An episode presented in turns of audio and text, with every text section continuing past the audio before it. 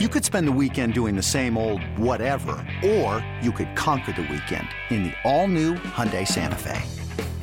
Visit Hyundai U S A dot com for more details. Hyundai, there's joy in every journey.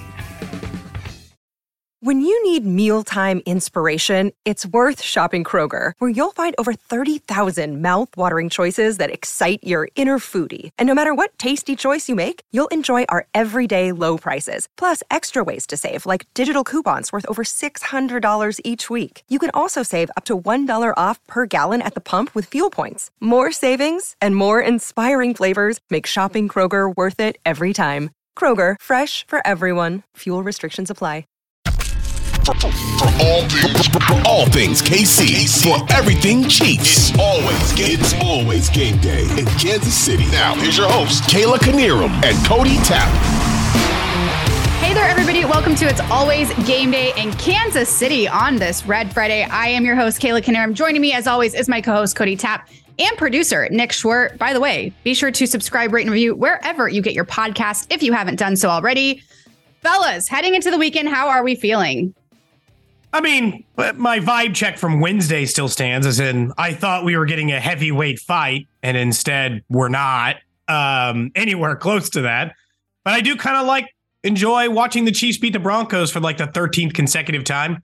Did you somebody put out the lineup uh, the last time the Broncos beat the Chiefs? And it was like Jamaal Charles was the running back and Alex what? Smith was the quarterback. And you're like, oh, my God, how long? And like, Dexter McCluster had a catch. You're like, oh, no. James O'Shaughnessy was in the game. You're like, this is embarrassing for you. These are names I have not thought about related to the Chiefs in just so long. You know, I'm going to actually give you a vibe check on a Friday, Kayla. Oh, let's go. You know, when you don't have much going on on the weekend and one of your friends texts you like, hey, you know, what are you doing this weekend?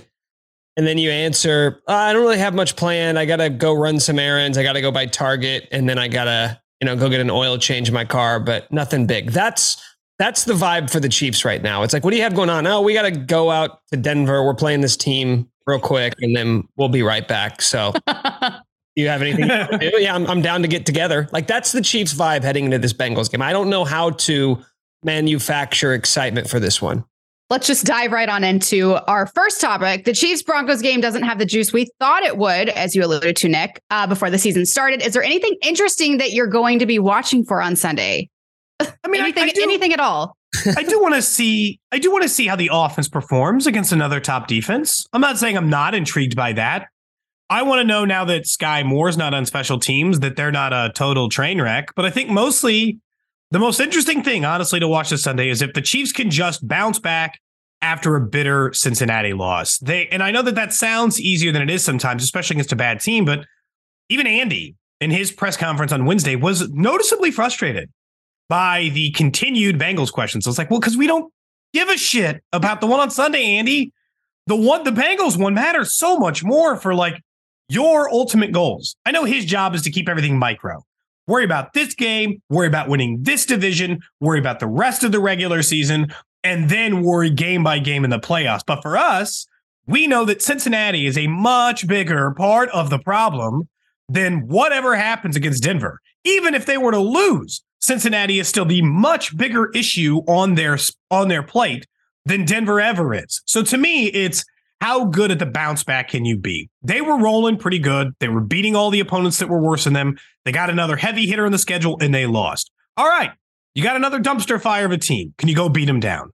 Can you beat them decidedly? They can't score. Can you keep your thumb on them the way you have all this time? That's what I'm looking forward to the most on Sunday. And to that point, to me, it's more about the defense. You are going up against maybe the league's worst offense. And say what you will about the Chiefs' defense, but where they've been good is the games where they're supposed to be good, going up against bad offenses.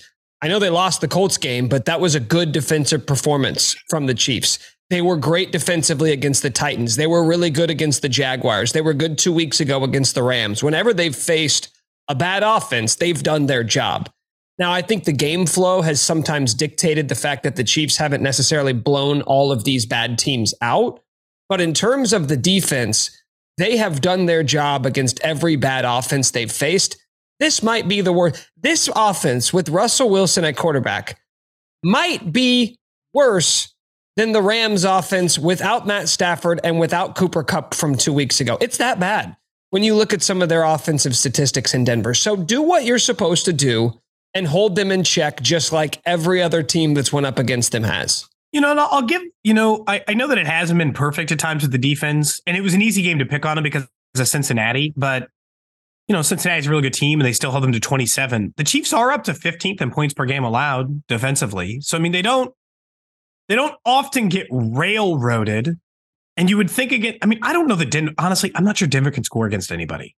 Like, I don't know that they're capable of scoring against anybody. It's like I go back in time and I'm like, I can't believe we ever thought Denver might be competitive in this division. Even if you were a pessimist and you were like, well, they're not going to go to the playoffs in year one, but wow, they'll be a lot harder with Russell Wilson. No, they won't, because they had no plan. Like, whatever their plan was, it was misshapen and half-assed. And they're like, Russell, figure it out. And you're like, well, that that was a bad strategy. Um, and it it it is backfired massively. I I I'm this is not even hyperbole. Legitimately, this Denver team is so bad, and their situation is so bad right now. I don't think you can make an argument that if you had to, like Nick, they were going to make you a general manager, Kayla, they were going to make you a general manager in an N F L team. I think if we drafted it, the Denver Broncos would be the very last job you took. I'd rather be the general manager of the Texans right now. At least I can take C J Stroud and take my chances. If I'm in Jacksonville, at least I have Trevor Lawrence and he's cheap. In Denver, I have no first round pick. Seattle's going to be picking third for me and I have no money. What's what kind of situation is that to be in? Does it scare us at all that the Broncos are desperate here? These A F C West games sometimes can get dicey. Nick, I think they're particularly desperate for all the things I just said. Like, we're screwed. We better do something. Well, Hackett's playing for his job. The only way he could probably keep his job is if he beats the Chiefs twice. Yeah, I mean, it's weird. The Broncos are playing for nothing this season. And there's really nothing they're playing. Like, you, there's no point in tanking. You don't have a first round draft pick. So it's not like you have a shot at the first overall pick. That pick's going to Seattle, who might be a playoff team. So there's no... I don't know, like players, I'm sure, are pretty dejected and maybe there's a sense of bottoming out. One thing that's been abundantly clear is that the defense isn't mailing it in in Denver, right? That's still one of the league's best units. And Russell Wilson, despite what you may think about him, he doesn't strike me as the type of guy who's just going to pack it in for a season. So I'm sure there is a sense of A, Hackett coaching for his job, other players playing for contract extensions or trying to play for free agent money. And for Russell Wilson, like, I don't, I don't think much of the guy as a player this year, but he's a competitor. I don't think he's going to stop playing. And I'm sure there is a, like, knowing Russell, like, he still wants to prove people wrong. He'll have one good game and then come out and say, you know what? I always believed in this team. It's like, well, you, you, you have four wins on the season. So maybe, maybe wait till the off season for the motivational stuff. So I do think there is a level of what else do you have to play for if you're Denver, other than trying to steal what would be the upset of the season against your divisional rival at home. It'd be pretty impressive to get this upset, considering they've only managed to score twenty two times. twenty. Remember, the Chiefs have scored forty, forty points three times. Denver has scored twenty twice. So it's like, oh my God, these are not the same thing. They haven't scored more than twenty-three in a game all season, and they've been held to just nine points in three of their losses. You know what's weird about Broncos games is that there have been their fair share of blowouts over this winning streak in this rivalry, but there have also been some really weird ones. twenty-two to sixteen, right? Those types of games, nineteen to nine type games. It feels like there are, it's either going to be really ugly, slug it out, grind it out type win or forty-eight to sixteen type win. And I honestly, I feel like it could go either way with how the Broncos have been playing. I'm right there with you, which we'll get to predictions later on in the show. Uh, one quick tidbit, very quickly. Uh, last week, Russell Wilson had one of his best games as a Bronco. He was seventeen of twenty-two for one hundred eighty-nine yards, eight point six yards per attempt, one hundred two rating. That's like no the picks, loser no stuff. Touchdowns. Like, it's like wait, when Daniel Jones was like, like, maybe Daniel Jones could be the goods, guys. He didn't throw a pick and he completed wait a minute, the passes. Wait a minute. Wait a minute. Did you just read that stat line after saying that's one of his best games of the year? That's That's what they said. It's one of this was one of his best games. Has Mahomes ever had that stat ever? Like that would be his worst game. Yes, yeah. that would be his. But worst I don't think he's ever had that. Again, remember we, another thing to watch in this game before we move on to the next topic. Will Russell Wilson get any closer to the number of passing touchdowns he has compared to his bathrooms? Can you refresh us on that? Oh, well, he has he has eight passing touchdowns on the season. He has twelve bathrooms in his house. Someone's been diligently tracking this all year long. Will he catch passing touchdowns with the number of bathrooms in his house? Do you think he has used all twelve bathrooms since moving into that house? There's Which wouldn't be a- you? I feel like no. I would just circle through. I, I'd no. want to try them all once. No, like if there's there's always that if you like in your parents' house, like my parents, we had like three bathrooms and there's always that one in the basement that nobody ever uses. Like I'd imagine if you have twelve bathrooms, you're only using four of them routinely. In fairness, there are four in my house. That makes me sound crimp. I don't know wow. why I have so many bathrooms. But okay, humble brag. My house, hold on, my house is not that big. It's just that big. What does wealth feel like? Whatever, whatever, whatever. Damn it. I knew that was going to sound bad the second I said it. But there is one. The one in the basement hardly ever gets used. Actually, you the basement. Okay, I don't. I'm sorry for. We're like, going to go down a road we don't want to. Yeah, I, I know, but I'm, I'll, I'll keep it quick. Okay, the, the bathroom in your basement is almost. It's funny because of how close the toilet is to the wall. It's like oh, so Nick's used his bathroom. Yeah, you're tight. Well, it's the one in the basement. So when he came over to play poker, Kayla, it's you know, it's it's the closest one. Okay, we'll go with the closest one. Back to Russ. Is there any? Should he be doing something besides cooking? I know I can't cook. I should find a new hobby. Maybe he needs to move on from cooking since that hasn't worked well for him. Look, I don't I don't know that uh, they're ever going to convince him to change now. That was the whole reason he wanted out of Seattle. They gave him everything. Like there was a reporter on our station earlier this week who was like, he's got his own office there and all of his people work out of that office. He almost operates as like a separate entity. They tried to design the offense around this like makeshift, like makeshift, like child drawing he had made of an offense that included like three different disciplines, none of which are cohesive together. So I, I mean, I think it would take years of playing this bad for Russ to change at this rate. Yeah, right. Kitchen's closed. Kitchen's closed in Denver. Kitchen's closed. Oh, that's the headline. If the Chiefs win, kitchen's closed. You heard it here first, Nick. You need to make sure no one steals that. Um, guys, Isaiah Pacheco has really settled into the number one running back role in Clyde's absence. He is averaging eighty-one yards and four point eight yards per carry over the last month. What kind of role do we think that Clyde will have whenever he does return to the field? I hope. And I, and I say this knowing that, again, I don't think that Clyde has no talent or can't work with a certain team. I hope for this team, he has no role. I know that sounds like I'm being negative, but the problem is in the system he's currently in, it works better when it's just the two of them.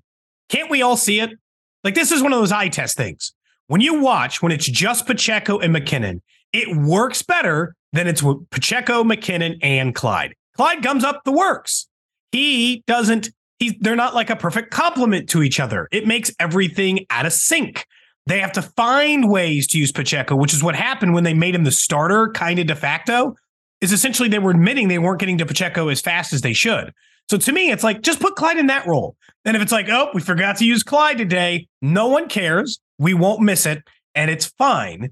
But don't, do not force a role for him when he comes back, because clearly this is the best the running game's looked all year. It'd be a shame to move off of Pacheco and McKinnon as the duo that works the best and shift it back over to Clyde. Yeah. I mean, what role will he have when he returns? The role he had when he got injured, which was basically nothing. He had eighty-seven yards rushing in the five games before the Chargers game when he got injured. So he was a backup running back even when he was healthy. We see this happen all the time in the N F L, all the time. And it happens a lot to quarterbacks, right? One guy's not performing well, gets injured, backup comes in, and by the time that guy gets healthy, he doesn't have a job anymore. It's I mean, it sucks that the way that's the way it works sometimes, but the reality is, and I hate to say this about a guy who's currently injured, but the reality is it shouldn't have taken the injury for Clyde to lose a role on this offense, because as good as he looked at the beginning of the year, and we even talked about it. Remember the first couple of weeks, yeah. Clyde was running really strong and he had a burst and he was sort of explosive in a way that we hadn't seen in a couple of years. And then you go back to the offseason and he was talking about it was his first full off season of not being injured and not having to rehab through something, you're like, maybe this is it. Or, or maybe it was the fact that he hadn't been hit by anybody in seven months. And that's why he looked explosive. And that's when everybody looks explosive.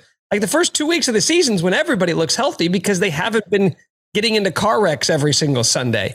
But then all of a sudden, the wear and tear of the season brought Clyde right back to kind of where he had been, which was, you're a fine back. You'll probably get another contract and, and be a backup and be a journeyman running back in the N F L.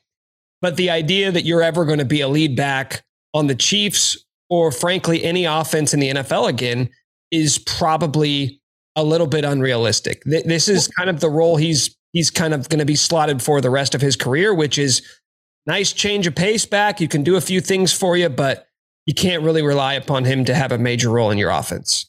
I know we all have different standards for things, but for me, if you get hurt and miss multiple games in three consecutive years, I think it's more than fair to slap injury prone on you.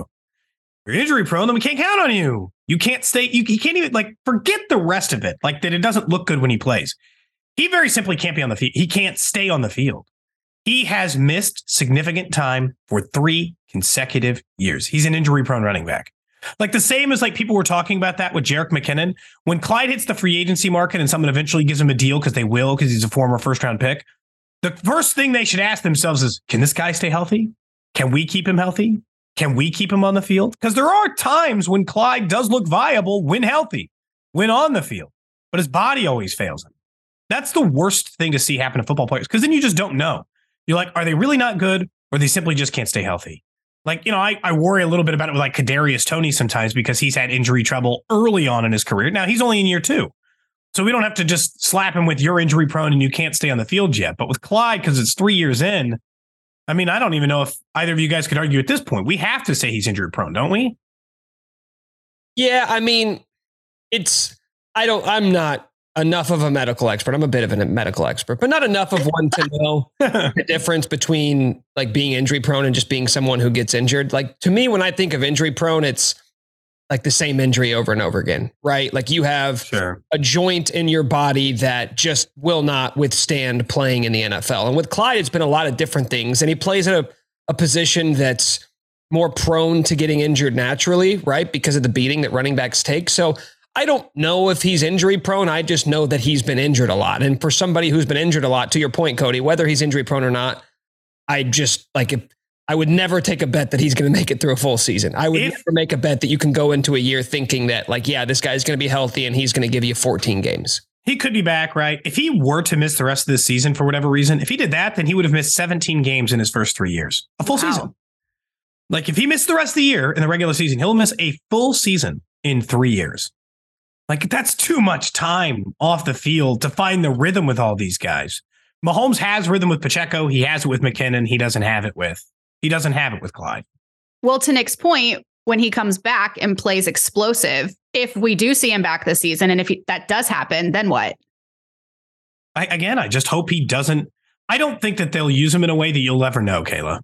I just don't think he'll ever get the chance. Not this year, not with this team. You can make a strong argument they should cut him in the offseason. They can save two point two million dollars, three point five million dollars, which is what he's slated to make because he was a first round pick, would make him like the twelfth highest running back in the N F L. That's too much. It's too much for a guy you don't use. You can save that money, and two point two million dollars will buy you fifteen running backs in the N F L. Doesn't, you know, like that's a lot of money in the running back spend department.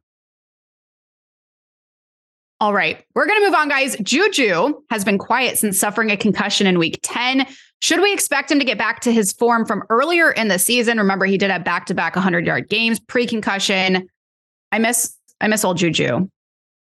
I hope that it's just he's kind of leaning back into the role. I know we talked about like whether or not they miss um, Mecole Hardman, and I think they do a little bit. But I think for him, it has to be some of the coming off of injury stuff, but I assume he'll find the form again. It was a concussion. It wasn't a hamstring or a knee or a shoulder. Even if it takes him a little bit of time to kind of get back into rhythm, you would think that he's going to come back to his form at some point. But his lack of emergence during this time probably speaks directly to the thing we'd mentioned on Wednesday's pod, which is the Chiefs haven't scored thirty, but once in the last five games. They're averaging twenty-five points per game over the last five. They are a thirty-point number one scoring offense in the N F L. And really, over the course of that time in which JuJu is valued less for their team, they have struggled a little bit more, but I think it'll come back. It's not that he's been a non-factor. He's just been in that thirty, forty yard range. I think they want to see him back on that like sixty, seventy, eighty yard range again. Yeah, you know, it's it's interesting. We talked to Danon Hughes, uh, former Chiefs wide receiver. He's now the color guy for the Chiefs radio network on Thursday. And he was talking about missing Mecole and missing Kadarius Toney and how they stretch the field for you horizontally. And that's what the Chiefs do. They just, they expand the field in both ways, right? Like they're going to expand it horizontally. They're going to expand it vertically. And it makes it incredibly difficult to defend because you can't just key in on one thing. I think what we've seen the last couple of weeks is the field shrink a little bit in both ways because you don't have JuJu, who's not necessarily a vertical threat, but like, he is your Travis Kelce mini-me, right? Like he is basically a small tight end who's going to go across the middle and make plays because he's a big, strong, physical receiver. Well, if you're a big, strong, physical receiver, one thing that you need to be able to do is be physical. And I'm sure it's not easy being physical coming back from a concussion and maybe not being able to go one hundred percent like you're used to being able to do. So I think for him, it's just about getting healthy. And I, you know this, like we know, aside from Travis Kelce in a crunch time situation, JuJu is going to be the guy that Mahomes trusts. So I don't know if it's coming this week because of what Denver does defensively. But if you made me pick by the end of the year, like, is this going to be the JuJu we get, or is it going to be closer to the one we saw mid-season? I would guess it's going to be closer to that one because I know one thing. This offense is going to keep throwing the ball and Mahomes is going to keep putting up numbers and somebody has to be on the receiving end of that. He, aside from Kelce, is the guy I would put my money on. Especially when they get healthy again. The whole offense, and the reason why it was the number one scoring offense, was predicated on the idea that there were ten guys to throw to. Mm-hmm. Right now, there have been less. You haven't been able to throw to Mecole Hardman because he hasn't been there. You haven't been able to throw to Kadarius Toney because he hasn't been in there. You know, like that's just when... When you take a few of their pieces away, then JuJu becomes more of a guy that they can stop.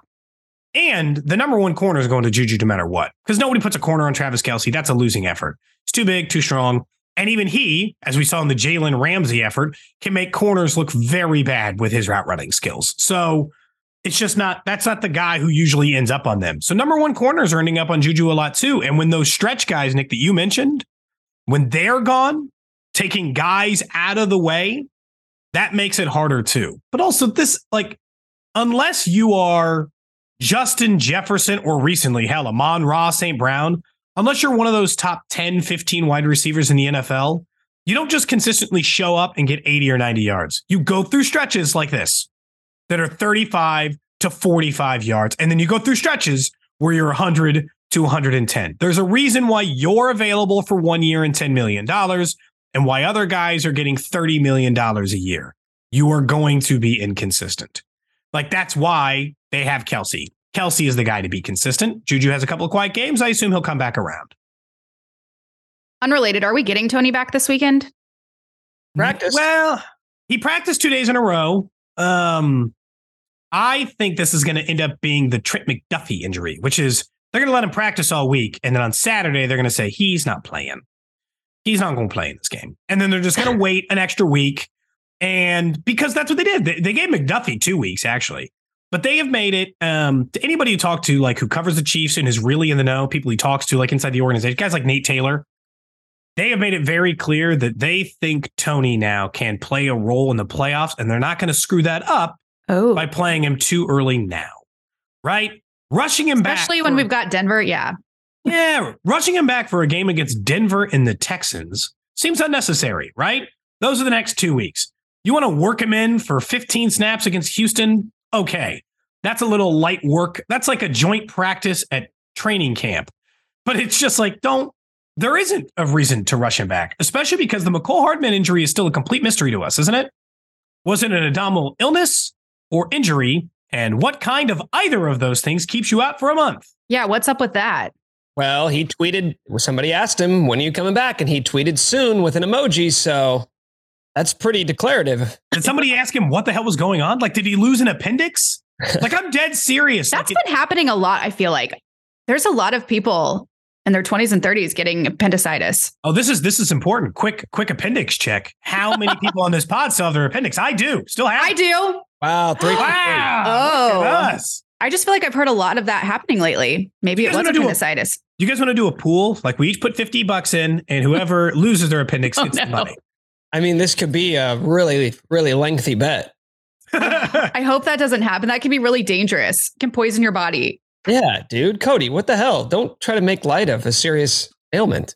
I mean, we've got medical modern science. I think it'll be fine. Uh, now I'm, fine I'm Googling how many people in their thirties lose their appendix. So just give me a minute. That's kind of important. You're going to freak me out. I'm a hypochondriac. oh, I'm see. I'm I not. WebMD everything. I can look this up and be like, well, probably won't be me. So it's it's fine. I don't, you know, I know that everybody does it a little bit or has it a little bit different, but uh, one in twenty people in the U S will get appendicitis at some point, but most oh. likely to affect people in between the ages of ten and thirty. So odds go down significantly. We might have already yeah. died this fall. Okay. Whew. That was close. But if you have loss of appetite or pain in your lower belly, be prepared. Bet you didn't know you were getting medical advice on this podcast, huh? yeah. We like All to right, you guys. Still a mystery on on Mecole. Uh, Trent McDuffie was stellar versus Cincinnati. Ja'Marr Chase had just one catch for eight yards with McDuffie on him on Sunday. What is our trust level for McDuffie at this point in his rookie season? I'd like to personally thank Trent McDuffie for mm-hmm. making me look smart. Uh, when a month ago, I said Trent McDuffie by the end of the season would be the Chiefs' best cover corner. Didn't even have to make it to week fifteen. He's already their best cover corner. The lock. Matter of fact, the way he did against Ja'Marr Chase, his first real test, the the you know, and it's not just Ja'Marr Chase, it's every wide receiver you would have to face against Cincinnati. They left him alone. They could have picked on anybody on that team, it seemed like, except McDuffie. Only allowed one catch, only for the eight yards. Ja'Marr Chase made a great catch over the top of his head. He's out of bounds. All those things is he is consistently directly next to his receiver every time. Every time they throw at him, McDuffie's not like at a scene or five yards back or ten yards back. Even the catch that he allowed, the one we talked about, like it was it was nothing. He gave him the space and he was pass interfered by Ja'Marr Chase. And the one time it got called, the only time he wasn't right next to his defender, it got called offensive pass interference. I think it's pretty clear that, like we talked about with Karlaftis, he passed he he passed the test.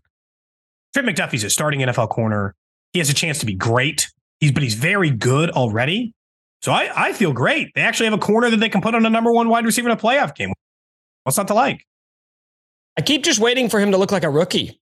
Like at some point for a guy who not only was injured, right? He's only played basically half of the season, missed about right. a month and a half.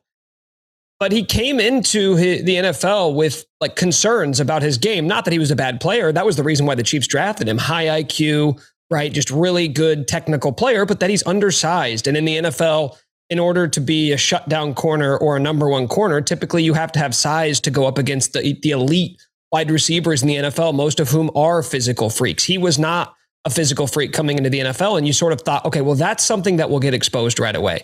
That's something that quarterbacks are going to test. Right? They're going to pick on you a little bit when they think there are mismatches out there, and they're going to sort of exploit you. And even if you thought Trent McDuffie was going to be good eventually, for someone who is undersized and doesn't have all of these incredible physical traits, you thought that there would be some sort of a learning curve. Where's the learning curve, guys? Like, I'm waiting for it. I'm waiting for the one game or the one moment where you say, oh, there. Yep. See, that's a rookie. Okay. Yep. See, okay. Welcome to the N F L, Rook. Like, you still got a ways to go. No, you see that with Williams. You see that with Watson. You see that with the other corners, but I haven't watched McDuffie do it. No. And I don't know, like, when we get to the point of saying, like, okay, this guy's for real, it'll probably be the playoffs, because I don't think he's going to be tested like against an elite offense. I guess if he does get picked on by the Broncos or the Texans, then that would D K Metcalf, yeah. Yeah, then that would be sort of one of those moments, but you won't face a more talented team in terms of receivers than you just saw in Cincinnati. And he more than held his own, not just against Ja'Marr Chase, but there was the time when they tried to test him against T. Higgins, who, talk about an advantage, a physical advantage. Like, T. Higgins has massive size advantage over him, and he made the play. So he just keeps passing every test. At some point, someone's going to jump over his head and catch a pass. And I'm not going to spend my time, I'm not going to waste my time saying, well, if he were two inches taller, maybe he makes that play, because he'll be in the play. Like that, that always stands out to me about corners. Like we'll watch, like credit to Joshua Williams, who gave up the game-winning catch to T. Higgins. He was in his hip pocket too. He didn't get blown off the ball. He had really good coverage on T. Higgins. It was just an even better pass by Joe Burrow. But you see times where like Williams is beat, Watson's beat. Last year against Ja'Marr Chase, do you remember how many times they threw it at Charvarius Ward? He just threw it up in the air against Ward over and over, over and over, over and over again. And Ward is a quality N F L corner. They had the size advantage on Trent McDuffie. All big, tall, physical wide receivers like Higgins and Ja'Marr Chase do. They still didn't throw at him. They decided to pick on the safeties or the middle of the field. They teams throw at L'Jarius Sneed more than they throw at McDuffie. Like just that alone to me always stands out. You're right, Nick. I guess I keep expecting maybe one of these times someone will expose him, but I'm not so. It's not happening in the next five games. So we're, we are going to have to not. win. Because if he does get exposed in the next five games, it will be like double exposure. Yeah. I would just like the records to show that I am not looking for McDuffie to have a rookie moment because that's just how good we are at drafting. You know, at corners, you're right. Yeah. Nobody drafts. Honestly, I've got questions about Brett Veach's ability to draft defensive ends, a pretty critical position. His ability to draft wide receivers, a pretty critical position. I have absolutely zero questions about his ability to draft a corner. He finds those just fine. That that has been aces. Doesn't matter if they're undrafted, seventh rounder, fourth rounder, or first. They all play. Well, fellas, we made fun of this game earlier, but the Broncos have the best defense in the A F C. They're third best in the league. Do you expect them to keep the Chiefs offense in check on Sunday? And here's a few numbers before you answer. They are third in rate. Their pass defense is third in rate, first in yards per attempt. Their defense as a whole is second in points per game, third in yards per game. And the Broncos pass rush, pass rush, that's a tricky one, has thirty total sacks. So the sack total is the only thing that's not impressive about their defense because the Chiefs defense has more than that. But right. they, they don't give up an inch.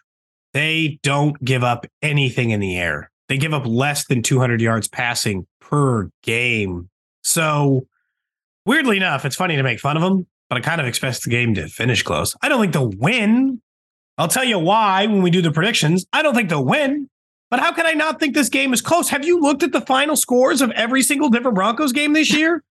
They're all close because their defense is really good and their offense never gives them a chance to win. They're all within four, five, six points. Every team's inside. The Broncos are inside a touchdown of every team because they make some hideous ten three first half. They grind out some ten six, ten nine situation until eventually you put it away with a touchdown. So, yeah, I hate to say it because the Chiefs offense has been able to overcome a lot, a lot of top defenses. But it feels like the Denver hasn't budged against anybody yet. I look, dude, I think this is going to be the game. I don't want to spoil my prediction, but I look at what the Denver, the Broncos defense, like well, that's what's so shocking about their record is that like any other offense, any other offense in the N F L with that defense would be a playoff team, not a good team, a playoff team. The Broncos not only are not a playoff team, they're not a good team. They're not an okay team. They're like the worst team. So like when I look at their defensive numbers, all it does is lead me back to the offense. All it does is lead me back to the how the hell can a defense who doesn't let anybody score twenty points? Are they only let one team score more than twenty-four points all year long? No three hundred yard passers, like all the stats, nine passing touchdowns in twelve games. That's what the Denver defense has allowed. Like it's absurd. And yet still they can't manufacture four measly wins on the season. So I don't, I, I expect at this point, I have to expect that they're going to keep doing what they do, right? Like they're going to muck this game up and make it really tough on the Chiefs offense. You know what makes it extra impressive about their defense? This won't surprise you because of the thing you just said about the offense. Nobody punts the ball more than Denver. So they give it to the opposing offense more. Like the offense oh. gets the ball more. Denver does nothing but punt it back to the offense that they continuously stop. Interesting like, point. Like they have to constantly stop the other team and they still don't let up. Like, no team gets more possessions. No one has to guard more than the Denver defense. Their offense just constantly gives it back to the opposing team. And it Doesn't matter. Their defense is great. They have, honestly, it's the best defense in the N F L. I think I, I think it's the best defense in the N F L. Points per game wise, it's like second. But again, that's because the offense does them literally zero favors. It does not help them in any way. It doesn't create a positive. It, it's not good at getting them a better field position. It's not good at getting points, so they're off the field. It doesn't hold on to the ball so that they don't have to punt and then guard again. It's bad at all of those things. But Denver plays close games. They're bad because they're so bad on one side of the ball. It's it, you can't ignore it. But they play close games. So they got that going for them. And I'm not sure I can think that it's going to go another way this weekend. Are we ready for our game predictions and player of the game? Heck yeah. Heck yeah. Never been yeah. more ready. Well, Nick, do you want to go first? Yeah, so I think I've kind of been alluding to it. I think this is going to be an ugly game. Oh. Yeah, I think the the Broncos have allowed more than thirty points, or excuse me, one time, more than twenty-four points. One time that was against the Raiders back in week four. They have yet to allow a three hundred yard passer. So at the very least, I don't think the Chiefs are going for like thirty-five to forty points in this game. I think twenty-seven probably wins you the game comfortably, but how tough is it going to be to get to twenty-seven? The Chiefs offense actually was good last week. They just didn't come up with points because of the miscues that we've talked about ad nauseum. So I think it's going to be one of those games, kind of like the Rams, where you're winning comfortably the whole time. The other team doesn't really have a shot in the game, but yet you're still sort of sitting on the edge of your couch in the fourth quarter saying, like, will you just, just put this game away? Will you get like, will you make it a fourteen point lead so we don't have to worry about this at all? I don't think that's going to be the case. I think this is going to be sort of like a, a seven to ten point advantage where the Broncos aren't moving the ball. You put a couple touchdowns on the board and then they're just trying to manufacture points the rest of the way. So I am going to say final score twenty-four to thirteen. So I'll oh. give the Chiefs the cover, and I'll say player of the game. Let me go with Chris Jones. Oh, that was mine. No, no, that's why I beat you to it. That's why I get. That's why I go. I get mine every week. Uh, dude, he I had, thought you were going to pick someone else. He had his worst game of the year last week, right? I don't think he registered a single pressure all game. I don't think it was honestly that bad of a game. It was just that the Bengals were uh, putting all of their attention on him. So I think he gets back and uh, gets after Russ in this one. So I'll say like one and a half sacks for Chris Jones. That's your player of the game. I think it's even worse than you described. I think it's twenty to fourteen. I just assume this game will be hideous to watch. I know we talked about how the Chiefs just play bangers. I, and they've been great against number one defenses.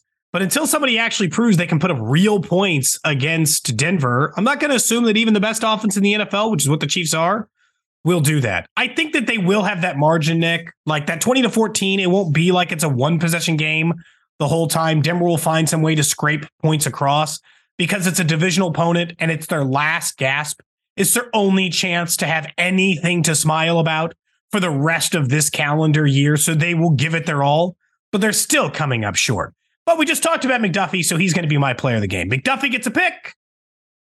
Chiefs That'd win twenty to fourteen, and we move on to them playing the worst team in the N F L next week in the Texans. Okay, so how many points did you give the Broncos? fourteen. And I was Nick, being generous. Uh, Nick, you gave them thirteen. Oh. I'm all over the map with my picks. I can't decide. I feel like it's I don't feel like we're giving the Chiefs enough points. Okay, so I'm how high do you go, think they're going to go? Well, in one of mine, I have thirty-one seventeen, and the other one, I have twenty-seven fourteen. There's no rhyme or reason. I can't decide. Mm. Mm. I'll go twenty-seven fourteen. I just feel like we can do better than that. Well, that would be the most points that they put up on this defense. Honestly, putting up twenty-seven against Denver's defense would be impressive. Okay, oh, yeah. we'll go We'll go twenty-seven fourteen. You'd have to feel good. Well, who's your star? Is it Chris Jones? Or are you going to take well, it? Well, I had Chris Jones. Oh. I think he I think he goes from ten sacks to twelve sacks. Oh, oh wow. Wow. She, giving she him Chris two. Jones now. Sorry, she went too two. strong. She went um, too strong, Nick. You got you someone else. But to to be different, I'll go JuJu back on track. Big game. Yeah, I mean, if they're going to score twenty-seven, then there has to be a standout performance from somebody on offense against that defense. I can just see Chris Jones annihilating this offense. I would look, I look forward to it. Honest, isn't that the best part about like is like, no, here's what's funny about like them being the early part of the episode, just to wrap this up, is early in the episode when I was like, oh, I don't know that there's a single N F L franchise that you would rather, you least like to be a G M for right now than if you had to take over the Denver Broncos situation. And no one feels bad for them. You know why? It has been smooth sailing for the Denver Broncos for so long. Like they had just an unprecedented run of happiness. So for the last four years when it's gone poorly and it's gone from bad to worse, no one feels bad for you. Like no one's going to feel bad for the Packers if they went from Brett Favre to Aaron Rodgers and then irrelevant. It's fine. When the franchises that won a bunch start losing, it's nice because the Chiefs were in the opposite situation for a very long time. Yes. It's our turn. I do Wait. like, by the way, like when I, when you travel and you wear Chiefs gear and then you talk to people from other cities and there's like, well, the Chiefs, they always win. I'm like, dude, where, where were you from like my birth until five years ago? Because it's not quite as sunshine and roses as you seem to think it has been. I mean, it's not yeah. like being a Royals fan, but it's not, it wasn't great for a while. We have earned all of the last five years. We put in our work. We earned put, it. That's right. Hashtag earned it. Okay. All right. And on that note, this is It's Always Game Day in Kansas City. That is Cody Tapp. He is Nick Schwerdt. I'm Kayla Knierim. As always, don't forget to subscribe, rate, and review wherever you get your podcasts. We will be back with you all on Monday for live game reaction and more. Have a great weekend, everybody.